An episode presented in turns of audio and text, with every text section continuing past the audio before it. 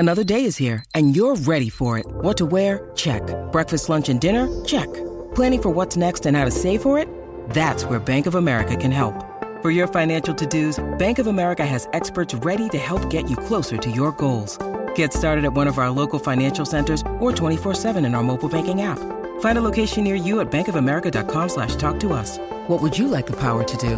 Mobile banking requires downloading the app and is only available for select devices. Message and data rates may apply. Bank of America N A, member F D I C. Thank you for listening to the Late Braking F one Podcast. Make sure to look out for new episodes every Thursday and Grand Prix Sundays.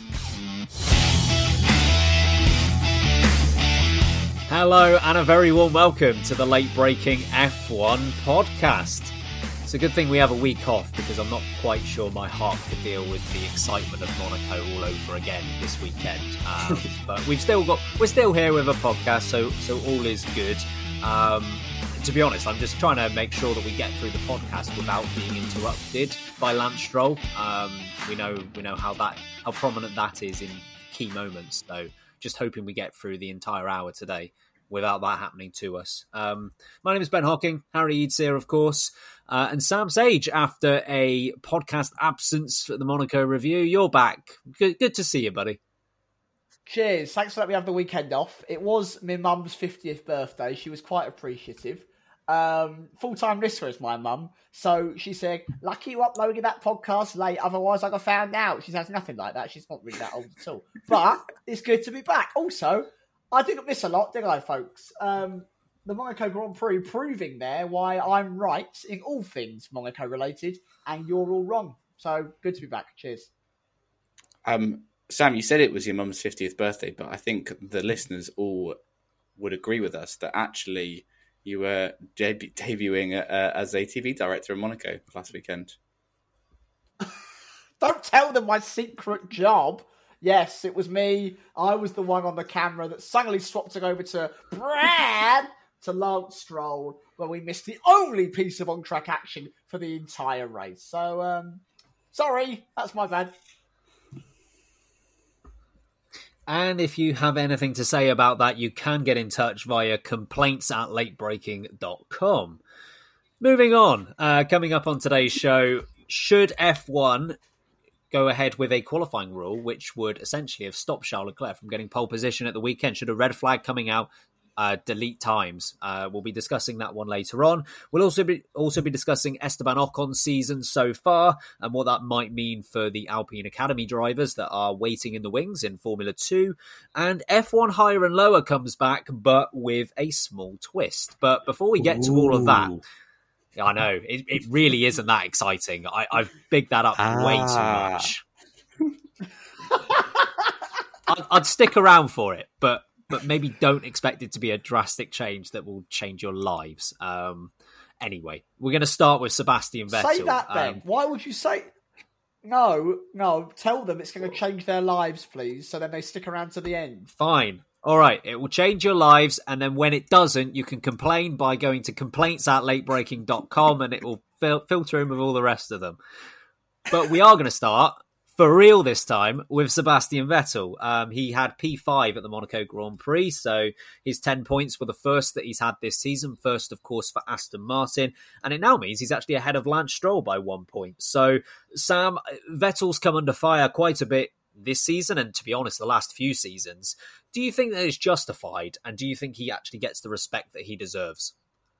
Sebastian Vettel in the short term has not been the driver that he once was. I'll give you that. Um, he's been beaten by Charles Leclerc, who is proven to be one of the best up-and-comers in a long time. Probably since, I think, maybe Lewis Hamilton debuted at the front of the sport, I would go as far to say. Uh, Leclerc is possibly of that making. Um, Vettel, let's, let's, let's retrace Vettel here, because I'm not going to name names, but there's been some drama over on the Twitter sphere from a few Formula One influencers that have said that Sebastian Vettel is the most overrated F one driver, right? Let that sink in. Yeah, he's, he's one. If, if you're new to Formula One, he's a four-time world champion. Um, so, Toro Rosso, uh, well, when it all B M W, he wasn't really there. Toro Rosso, first ever winner for Toro Rosso. Pretty good, right? If you haven't seen that race, go watch the wet race in Monza. It's a cracker. Uh, and then gets promoted to Red Bull. First ever winner for Red Bull as well. Uh, and then a four-time world champion, whilst going up against Fernando Alonso, Lewis Hamilton, Jenson Button, just to name a few. Just a few. You know, does pretty well there. Then goes to Ferrari, also known as one of the most difficult places in Formula One to have success at the moment. He is the third highest race winner for the Tifosi, behind Niki Lauda and Michael Schumacher. Realistically, two more races, he'd be second. The guy can pull out an absolute performance if he wants to and if he's on the ball. Also, he's the only man that's really gone toe-to-toe with Lewis Hamilton, other than Rosberg, who's been in the same machinery, and now Verstappen. And, you know, yes, he had some inconsistencies, but it was also Ferrari who caused some problems there. It wasn't just Vettel alone. Also, he's got a teammate who was also a world champion, Kimi Räikkönen, who did nothing in that time period. And now he's at Aston Martin. There's a blinding strategy call. He drove a brilliant race. Qualifying was really, really good. It takes a bit of time to get your head straight. Sebastian Vettel does not get the credit that he deserves long-term, just because he's not carried on the same tra- tra- trajectory, words are hard, folks, that Lewis Hamilton has been on, where he improves every single season. No one does that. No F one driver gets to the age of Lewis Hamilton. He's under Lewis Hamilton and keeps getting better. Sebastian Vettel's going to have a plateau. He's having that. But he's still having a great time at the moment. Aston Martin is now ahead of his teammate. He drove brilliantly. It's improving. I reckon by race eleven or twelve, we consistently see Vettel beating Stroll. He doesn't get the respect that he deserves. I would go as far as to say he's a top ten, top fifteen driver of all time. If you look at his history, he's had some real crackers. Um, and two of those seasons that he won the championship, he had to scrap for right until the very end of the season. Go to your history before you start putting absolute disrespect on my main, my main man, Sebby Vett, because I won't stand for it. I want to pick up on something you just said there before going to Harry. You said that he is a top ten or a top fifteen driver of all time. If we're looking at championships and championships only, it's only Fangio, Hamilton and Schumacher that have won more than him. So only three drivers. And of course, Prost is level with him on four. So the champ, so using those, he's a top five driver. Does only calling him a top fifteen driver say disrespect him at all? Or is does his championships not marry up to what a good driver he is? I think that people often forget in the previous years when Vettel first went to, to Red Bull when he had that challenge, just how difficult a couple of those seasons were. Um, and I have explained already, you know, the, the, the drivers he was going up against, the drivers he was having to fight tooth and nail against, especially two of those years. One of those years, folks, we had seven different winners in the first seven races, and he still came out as champion. The guy is able to pull out a performance. Now, I think it's actually more the times have changed, and so drivers like uh, Clark, drivers like Surtees, who regularly get elevated up the uh, the top ten conversation, came from different times. You had shorter shorter careers. Drivers unfortunately died. You know, that is a thing that happened a lot previously in Formula One. Again, if you got au fait with the history of F one, it happened a lot. It was a regular thing. Uh, careers were cut short. Drivers tried their hands at different categories way more often. Surtees and Clark being two candidates for that as well.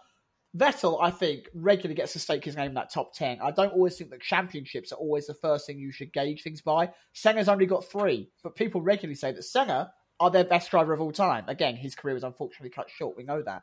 So I don't think championships are a de- definite on where you get to stand in a top ten, top fifteen conversation. But if you're not considering Sebastian Vettel in your top ten, top fifteen, I, th- I think you need to do some more research in Formula One, because the man in his heyday was absolutely awesome. And I don't think you understand just how much you have to do as a world champion to be the level that Sebastian Vettel was. And the immortal question, is he better than Ricardo Rosset? I, Absolutely not. Could go either way, really. No. I mean, Ricardo Rosset get, gets to be on a gets to be on a separate list, Ricardo Rosset. Oh, that's fair enough. He doesn't get included in any list because it would be unfair. That's perfectly understandable. Perfectly understandable. Um, Harry, what's your view on this? Do you think that Vettel, considering the success he's had, does he get the respect that he deserves from the F one community as a whole? I think, um, and Sam made this point already, I think where he, he falls foul of being compared to Hamilton quite often, um, which almost isn't fair, because we, we know how good Hamilton is, um, and he, you know, Vettel is not on the level of Lewis Hamilton. I think we can all, all pretty uh, uh, much agree on that one. Um, so I think that's an unfair comparison. He did go toe to toe with Hamilton. He didn't win on any of those occasions, but he still gave him a run for his money. And as Sam said, he still has four world championships to his name. And it's only in the last couple of years, last year and a half, because I, I would even argue his twenty nineteen season wasn't horrendous. Yes, it, you know, Leclerc was, you know, clearly came in and was better than Seb ever thought he was going to be. But he still gave him a run for his money quite a lot of the time during the year in twenty nineteen. It was only twenty twenty where it all kind of fell apart, and we can all, you know, make a case for why that happened. Um, so it, it's not been ho- horrendous for Seb f- for that long. twenty eighteen, again, it's the Hamilton comparison. He lost out to Hamilton. He made mistakes, yes, but he was still winning races. He was still being a great driver. It was just he was up against a better one. But there aren't many above him that are better. So, um, yeah, I think that's hurt, you know, in the eyes of the F one community, who are a fickle bunch. I think we'll, uh, we'll, we can agree on that. But, um, yeah, I think that's kind of hurt how people view him. And unfairly, I would say. I don't think that's fair. I think you can't just judge him on the past year and a half. You can't judge his legacy on the past year and a half. So, um yeah, and then going further back to his Red Bull days, people that say that he didn't deserve those titles, you know, he was lucky he had the best car.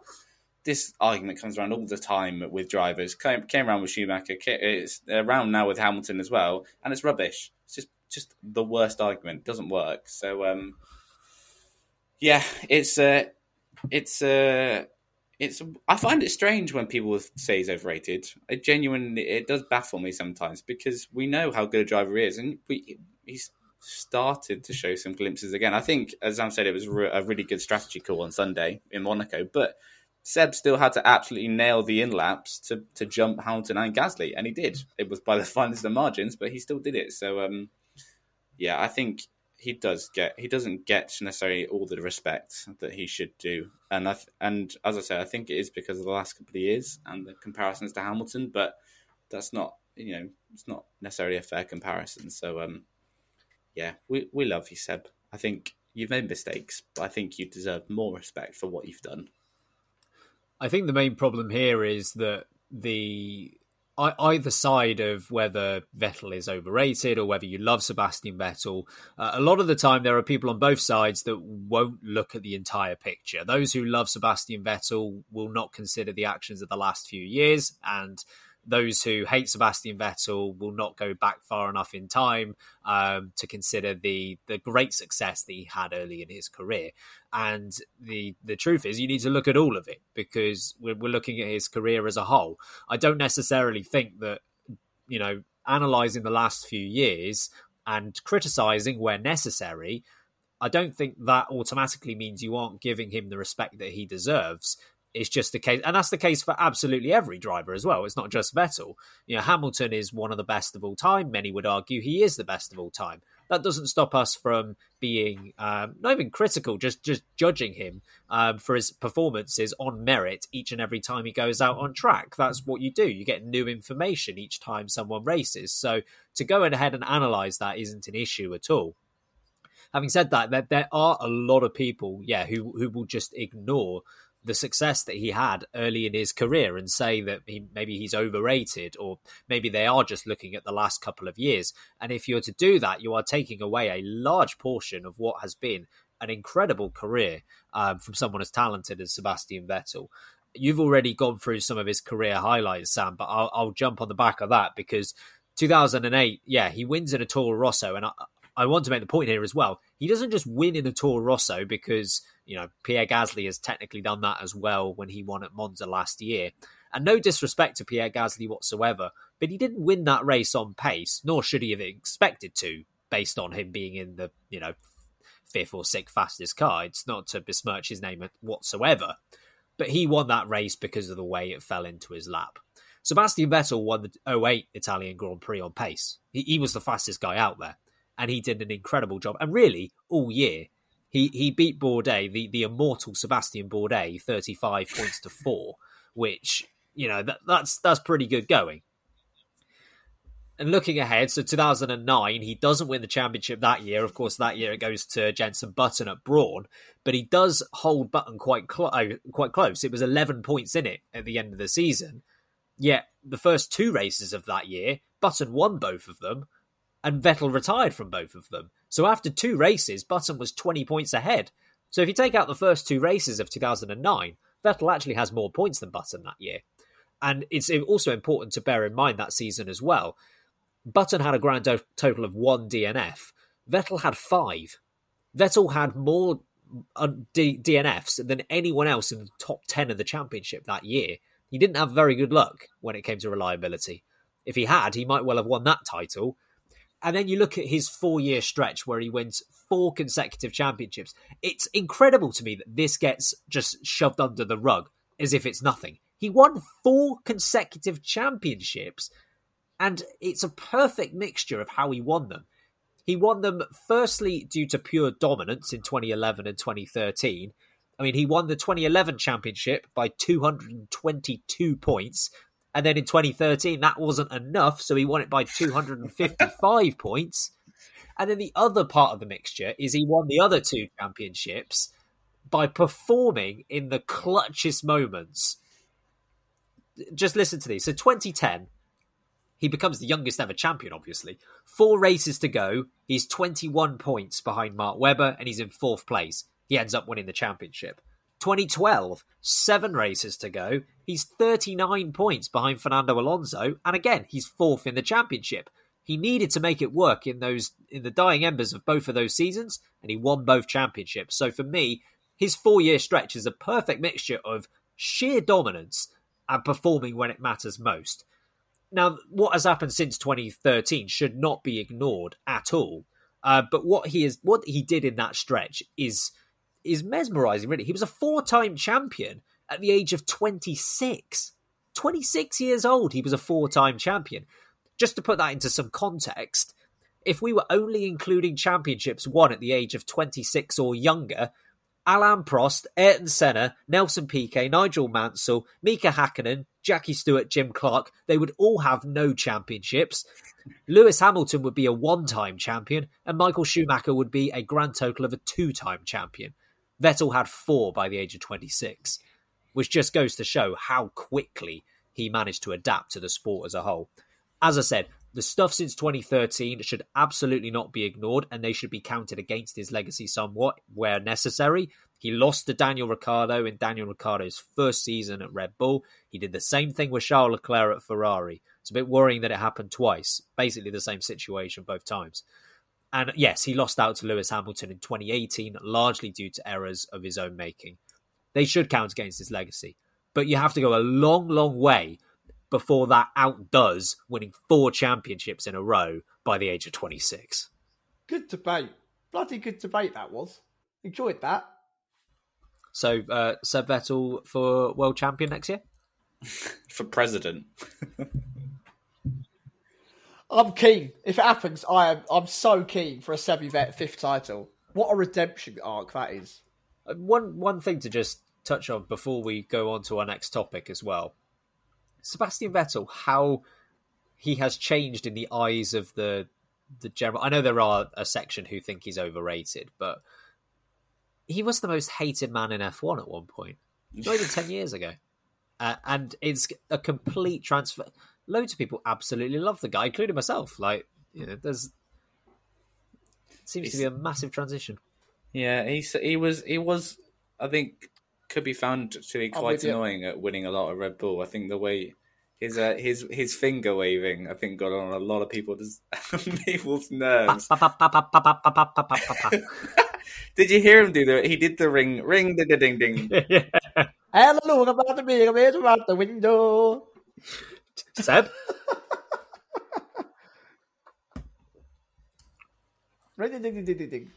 Crazy Frog P five at Monaco Grand Prix. Who'd have thought it?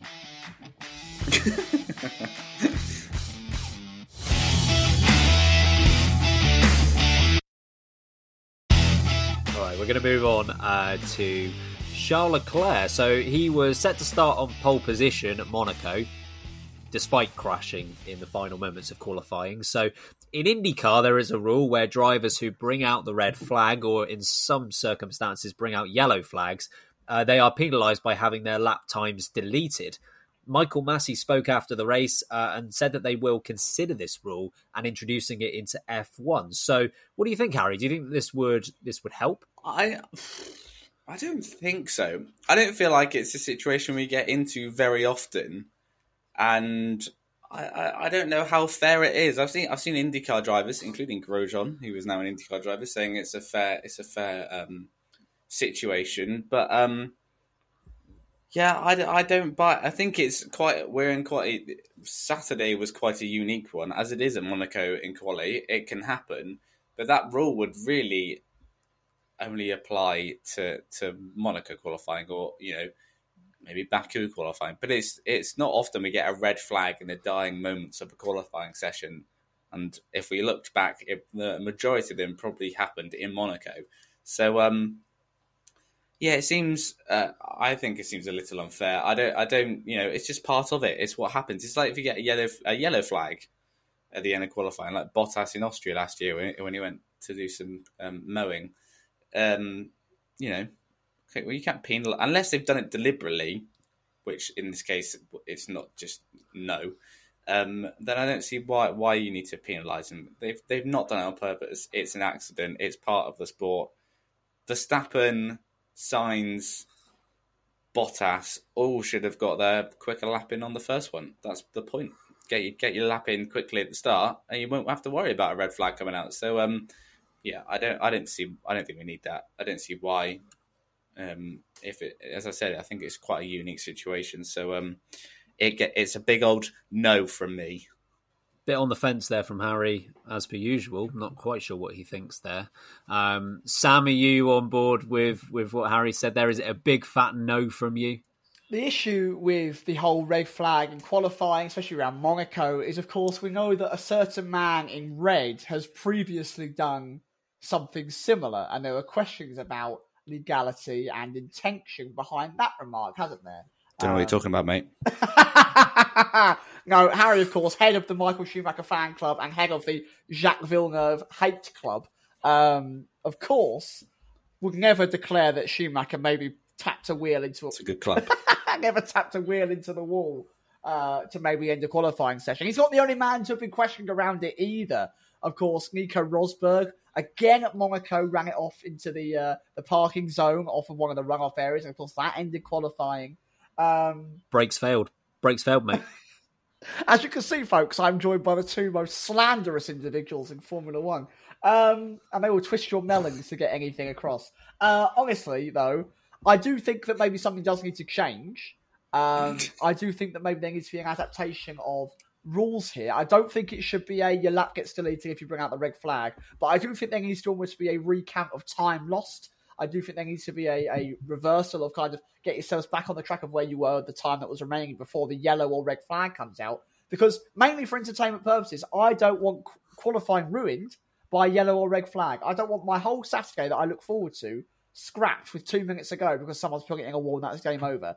Yes, okay, get your lap in early. I do agree with that sentiment. You should be putting your foot down. But that's the whole point of having a twelve-minute qualifying session. We know it ramps up towards the end. Qualifying is exciting. I don't like that being taken away from me. So I think that there needs to be more wiggle room to have sessions rebalanced or retimed a little bit after an incident happens if there are people either on laps or capable of starting laps. Even if they get to do a one-shot, one-lap qualifying once the track's been cleared, you get one go and that's it. And if you screw it up, you screw it up. That could be fun. But um, do I think that you should get your lap eliminated if you get red flagged? No, I don't. I do think that, honestly, ninety-nine point nine percent of the time, it's an honest mistake that people make once a year at a track such as Monaco.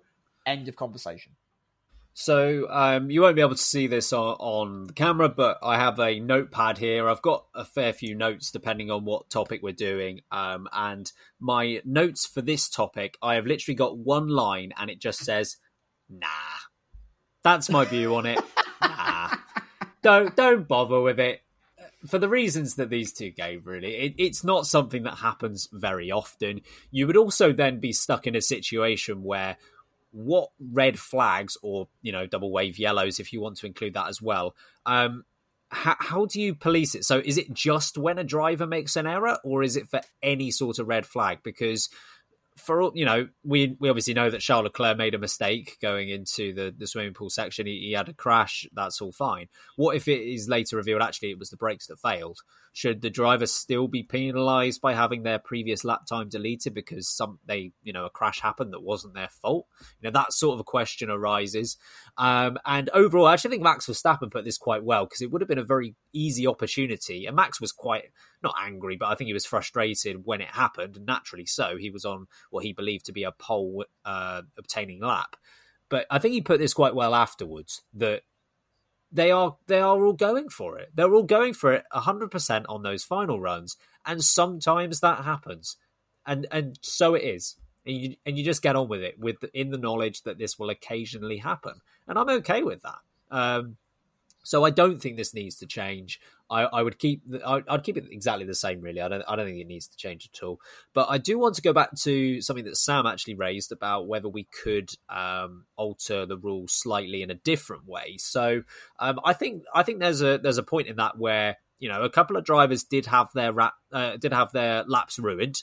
Um, But also, from a from a spectator's perspective as well, we were due a really thrilling last minute or two of Monaco qualifying, which we ended up not having. I, I want to you know, put this over to you, Harry. What do you think of this idea? And it's related to what Sam said. What if, if there is a red flag after two minutes is left in the session, or or under that amount, less, you know, a minute and a half, minute, and a, and a red flag comes out? The clock is reset to two minutes, and that stays at two minutes until the first driver crosses the crosses the line to start their lap. So that's when the countdown resumes. Therefore, you're essentially giving everyone the opportunity to go out for one more lap. Obviously, it is, you know, dependent on if F two or F three is following on. But what's your thoughts on that, Harry? Do you think that could work? I am less offended by that than the than the than the penalty idea, to be honest. Um, I, I don't necessarily see it. I'm sure there are complications that would arise around it, but uh, if we, you know, from a, a spectator point of view, and Sam made a good point about this, you know, we we were denied a good quali- end of quali there. Um, yeah, I can see why why that would be a sensible idea. And yeah, I mean, it wouldn't eat into too much time. We, you know, sometimes we have red flags for like an hour, and, you know, other formula make way for F one uh, most you know, most likely. So, um, yeah, I, I would be okay with that. If it meant that we could, I don't know, again, how would it be like, say they've all used their last set of tyres for most of the lap, and then they've got to go out again. I guess they have to stay on that tyre. I don't know. But in theory, I, I'm okay with that idea. Sam, I know you sort of raised a, uh, a similar concept in your in your first uh, go round at this, but do you think that that sort of an idea would work? Any objections? You've done a classic Bengerism there. You've taken Sam's ridiculous idea and you filtered it through to be one that's actually usable for the real world, is what you've done. And this is why we work so well as a trio, you know. I'm the foghorn.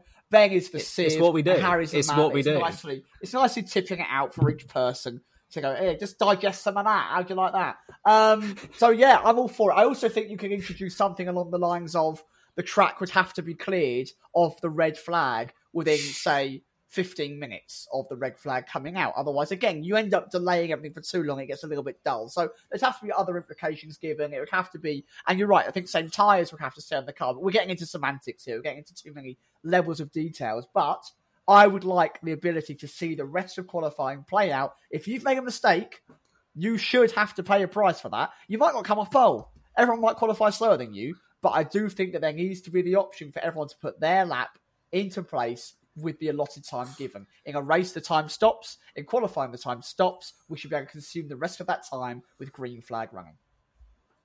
And, I mean, if we were stuck for a title of the podcast this time out, we do have it now, which is The Foghorn, The Sieve and The Distributor. So we are we are all good on that front. It's good to Thank be back. you, Sam. It's Thank good to you, be Sam, back. indeed. we We really missed it. I mean, we would not have come up with that ourselves. Put it that way. Like, it wasn't going to happen. Uh, folks, I'll uh, I'll leave this segment with a, a small expression. Um, it's going to be hashtag Tumble Drive Mystery. Wouldn't expect anything else from this one. Wouldn't expect anything else. Um, we'll move on to Esteban Ocon. Um, he started the season in a fairly good way. Uh, I'm, I'm, that's my opinion, my slightly different opinion, but I think he started out well. Um, and he is currently leading his world champion teammate in Fernando Alonso.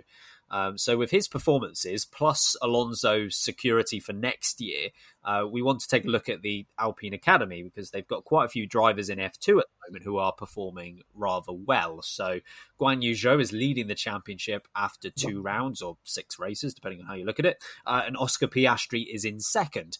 And Christian Lundgaard is another member who is down in twelfth, but I think he's arguably far more talented than that twelfth place uh, leads us to believe. So um, Sam, what do what do Alpine do here? They've got a uh, a lot of junior drivers that they want to come through and no junior team to work with. Get, get another team. That's end the conversation. Uh, seriously though, if they did decide to bring another team, all right, I'd be all up for it. We'll have a Renault junior team in F one, a bit like what Red Bull team. Sorry, I keep calling them Renault. They are Alpine, but they are Renault. We all know they are. Uh, call it Renault. Bring it. Bring the Renault team back as a junior Benetton. team. That'll be Benetton. Benetton works. Uh, you know. Uh, British Home Stores is another one that could be good. Um, other suggestions, let us know on Twitter. Um, seriously, though, the, the, the person we should be looking at in this scenario is not Esteban Ocon. Esteban Ocon has been brilliant this season. He's flown under the radar. I think he's one of the most underrated drivers on the grid in the twenty twenty-one season. We should be looking at his two-time world champion, Fernando Alonso. Oh, God, do I love Fernando. Oh, what a spicy, lovely man he is. He can wink at me in a deck chair all day long while I do the two-time world champ dance in front of him. Yes, please, thank you very much. But thanks to little dances and deck chairs while winking do not make a good season. No, they don't. And Fernando Alonso has not performed up to standard that his teammate is performing at. He's not been bad, but after twenty-three seasons, I do think they should be reevaluated. And whether that man should carry on in that seat just because he's Fernando Alonso is not a given. Those young drivers have been bloody brilliant so far, and they deserve a look-in. Just because Fernando Alonso's got the name Fernando Alonso and the history he comes with does not mean he's delivering the standard that we expect from him. And if he can't deliver that over the course of a full season anymore, and that is proven by the gap between Ocon and Alonso, let's say in another fifteen, sixteen races' time, then the person winning the F two Championship, if it is still one of their drivers, should get a shot at a seat. They should be given the chance. Um, and it frustrates me how hard it is for some of these drivers to go from F two to F one. It's a feeder series for a reason, and yet so many drivers don't get the chance. Callum Ilott being one of them, the man that really should be having a seat over a certain someone else in the grid. So, yeah, if Ocon continues to underperform, uh, overperform, sorry, and Alonso continues to underperform, I don't see why it shouldn't be Alonso that gets swapped out, and you can say goodbye to Alonso in Formula One. Currently, he's not been up to the same standard. What, what do you reckon, Harry? Do you think this uh, this might become a problem for, for Alpine? It already is a problem for Alpine. There's no chance that they're going to drop Fernando Alonso, even if he has the worst season. If it carries on like this and gets even worse, it's not going to happen. Don't see it happening. Um, and but the, their problem is that they signed him in the in the first place. And you know, at the end of last year, you would have said Alonso's going to start beating Ocon straight away. That's not happened. Ocon has absolutely stepped up, and he needed to, I think, because otherwise he'd be easily out the seat by the end of this year. And now they're giving themselves a headache because by by signing Fernando Alonso and keeping Ocon on, now they've now they've like blocked up their seats because if Ocon's performing, they can't get rid of him. They're not going to get rid of Alonso. This is a very short term problem because Alonso's not sticking around for long. But even for next year, it's a, it's an issue. Um, so yeah, they're, they're, they've really boxed themselves in by signing Fernando last year when they probably should have signed a younger driver, either in place of Ocon, although now that would seem like a, a, a mistake, so I'm glad they didn't, or in that empty Renault seat. Um, yeah, who to blame on that one? Cyril, he's gone, so it doesn't matter. Um, yeah, it's it's a it's a it's a it's an issue for. Uh, It's an issue for the Alpine guys, especially as Sam says, if you know Joe Joe wins, uh, wins the title um, this year in F two. So uh, it's a head scratcher. It's a head scratcher for Alpine. I mean, to to look at the, the pair of them, I'll, I'll take Fernando Alonso first of all. Um, firstly, yeah, he hasn't he hasn't had a great season to this point. I, I feel like there should be a bit of leeway there, because we are we are showing leeway for the likes of Daniel Ricciardo and Sebastian Vettel, who are coming into new teams and having a bit of difficulty adjusting. Um, Alonso is is not only going from a new team, he, he's hasn't raced in Formula One for a couple of years. So uh, I do think that we, we owe him at least uh, some more races this season for him to get back up to speed. Maybe this is it. Maybe, maybe Ocon is going to outperform him for the rest of this year, but I'd, I'd like to see a few more races until I definitively believe that to be the case. Um, and I think you're you're right in what you say. I don't think Alpine are going to get rid of him, and I don't think Alonso would allow them to get rid of him. So I think he will be there for the rest of this year and next year as well. Uh, and I don't think his seat would be up for grabs um, until the following year. Uh, and who knows, he might sign another contract, not sure. To look at Esteban Ocon, I, I genuinely believe, with the exception of Lando Norris, Charles Leclerc, Lewis Hamilton and Max Verstappen, there has not been a better driver this season than Esteban Ocon. I think he's been quality all year. Um, and he has stepped up. You know, the, we all said at the beginning of this year, this is a big year for Esteban Ocon. He he struggled a bit last year against Daniel Ricciardo after having been out of the sport for a year. Now he has to go up against a, another driver who is high caliber, this time not a, even just a well-respected driver, this time a world champion driver. And the onus is on him to prove himself as the established name within the team. To this point, he's done it. So fair play to him. Not an easy job. He's adjusted well to this point.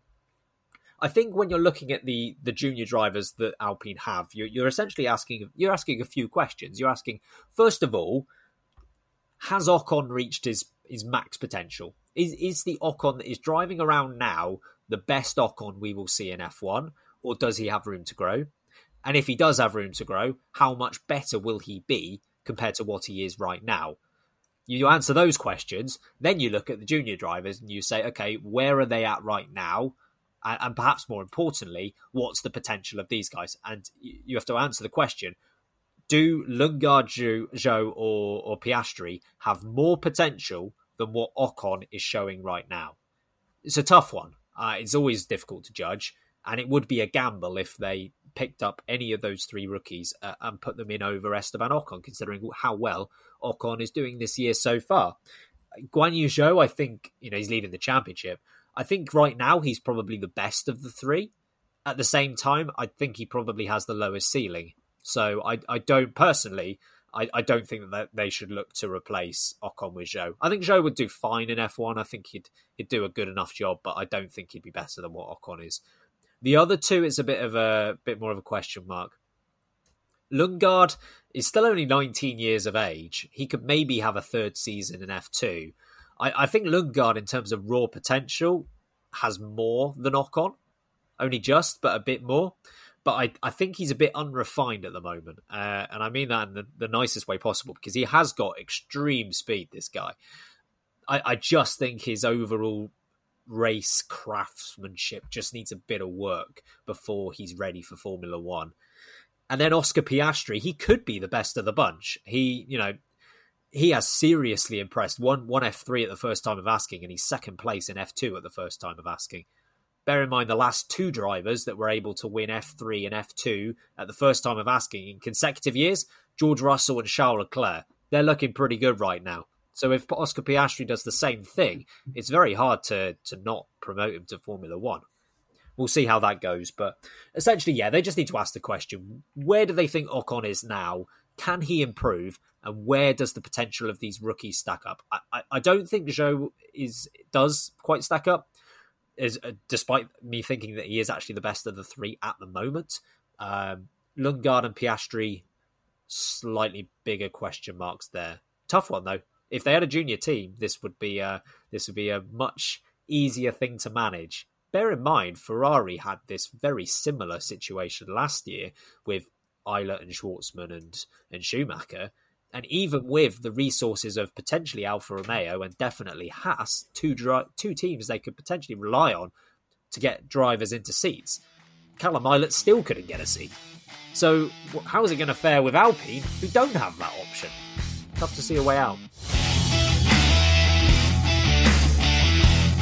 All right, let's let's move on to uh, well, we'll call it F one higher and lower, but like Valtteri Bottas, it's levelling up to version two point oh. Do we get a new theme song for it? That's the question. Depends how good the idea is.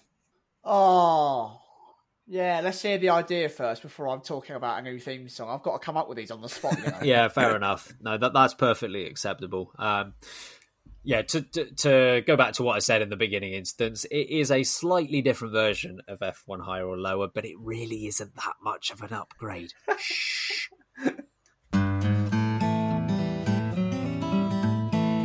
Is F one higher? Is F one lower? Is Sam faster? Is Harry slower?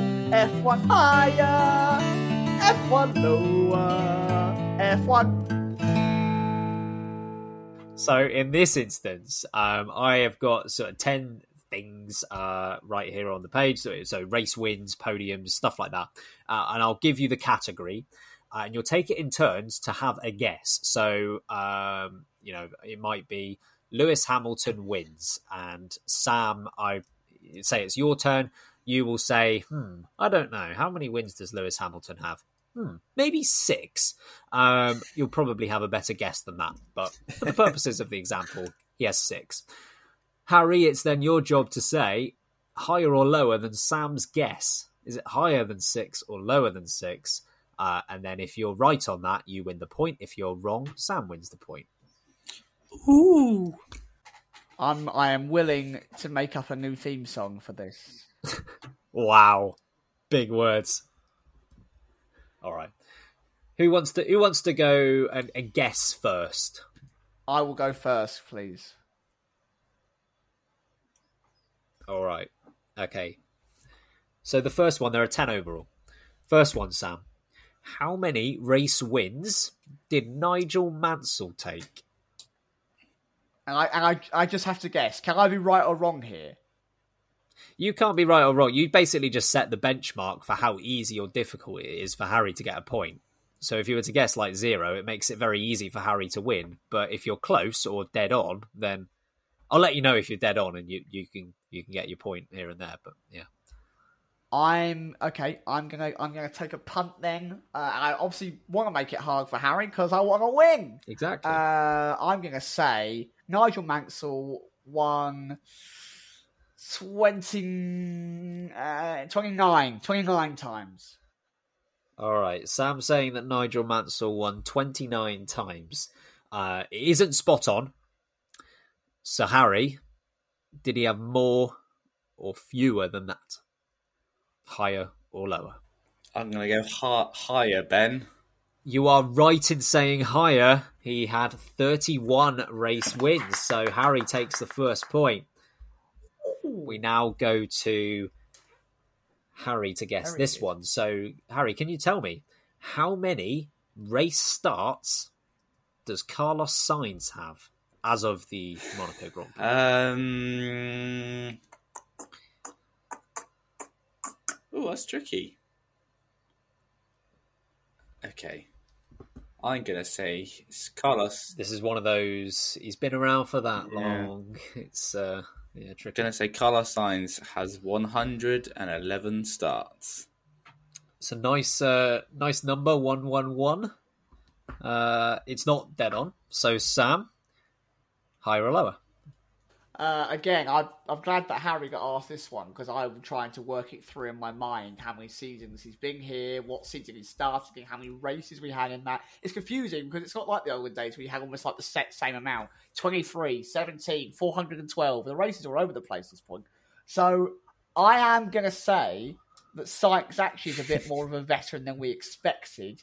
And I'm going to take a punt at higher, more race starts than what Harry said. It's correct. It is higher. Uh, it was a, it's a pretty good guess, one hundred eleven, but it's one hundred twenty-three for Carlos Sainz, which means we are now at one all.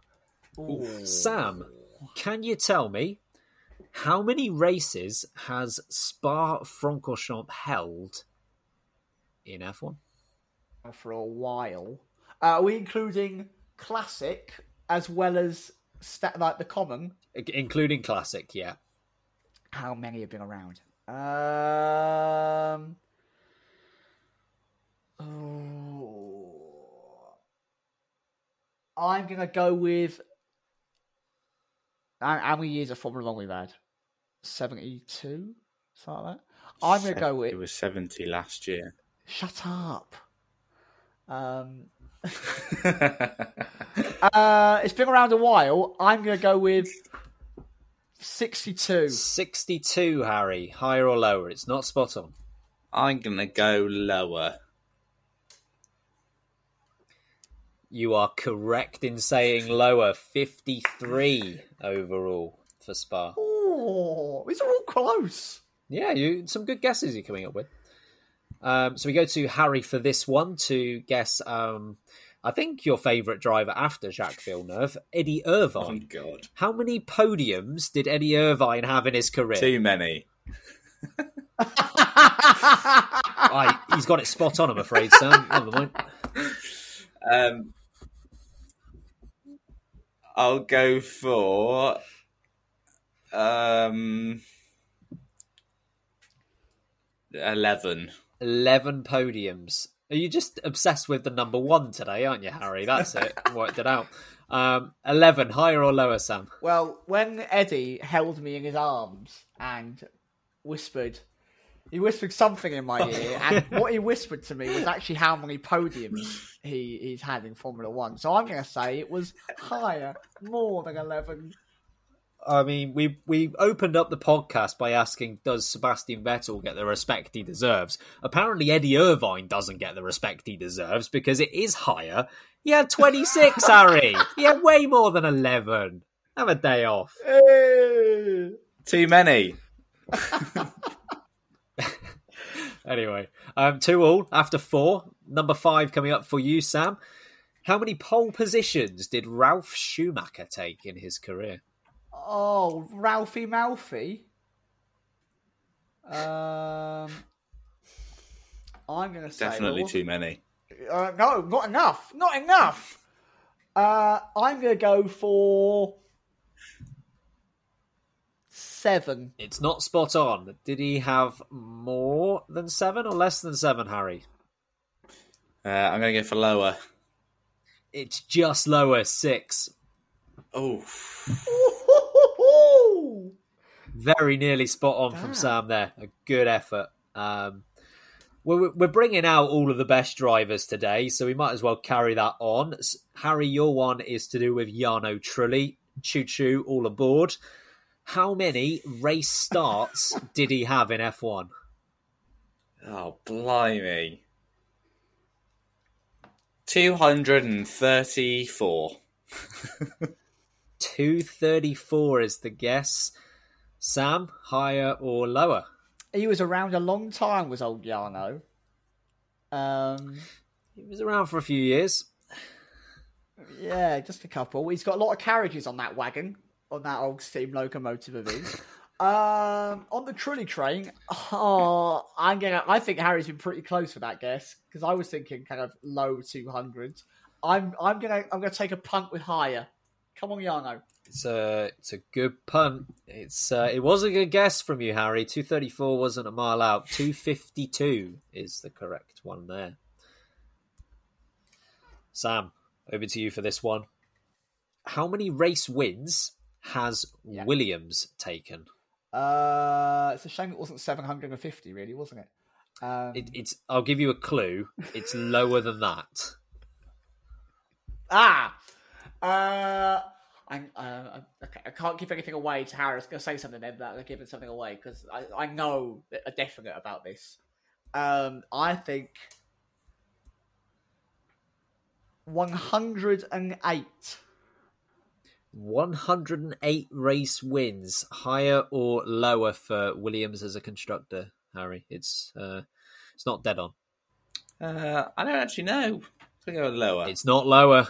Uh, it's uh, it was a very good guess again. Actually, it's one hundred fourteen. Ooh.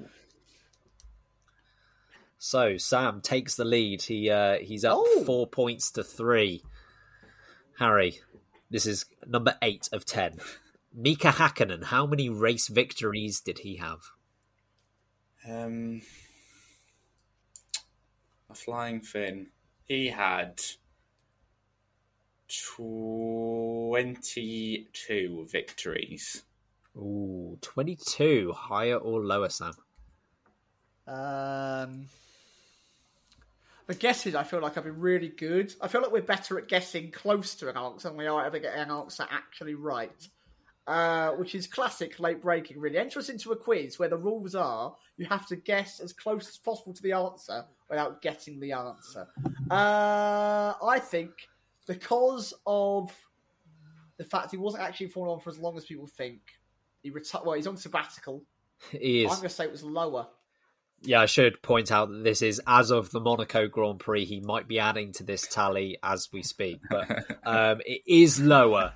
It's only just lower. It was uh, twenty overall, so a good guess from Harry again. But Ooh. Sam gets the oh, point. Harry, you must know that one internally. You that was so close. Just love Mika Hakkinen. Who doesn't? He uh, beat the Michael the twenty one. times, so fair play to him. Uh, two to go. Sam has a five three lead, so one of these last two points, Sam, and you win overall. Giancarlo Fisichella. How many podiums did he have, Sam?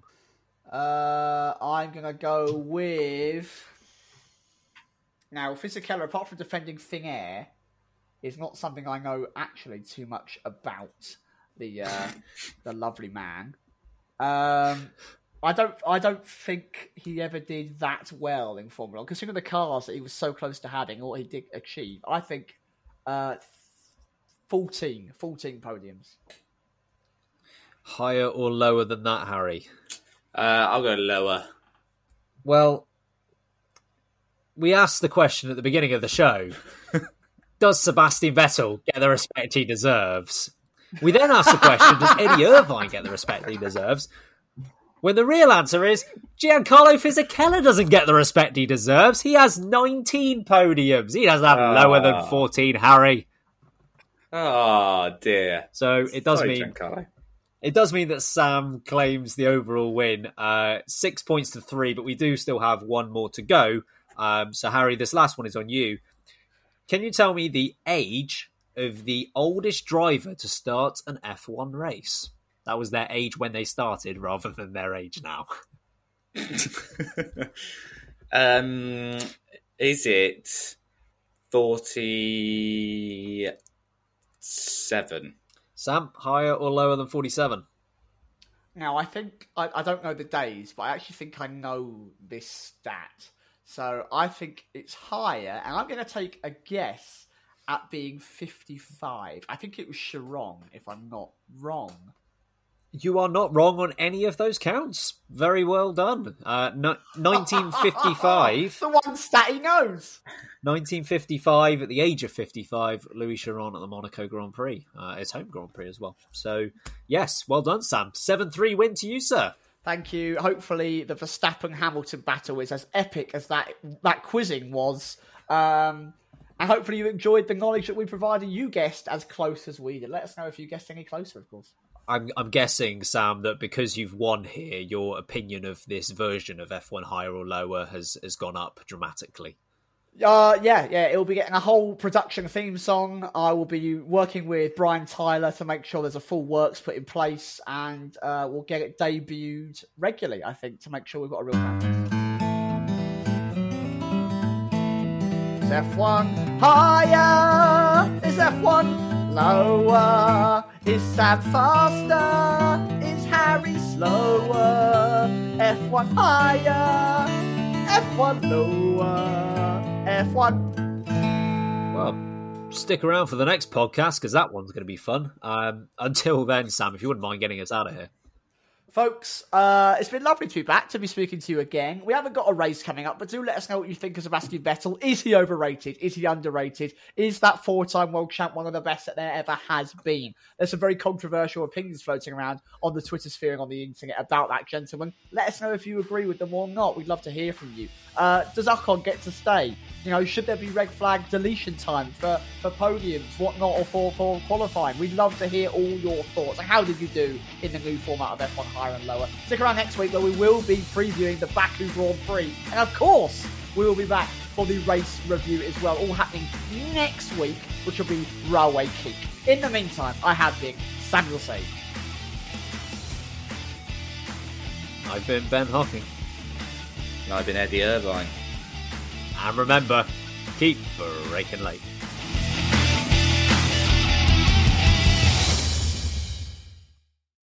Sports Social Podcast Network.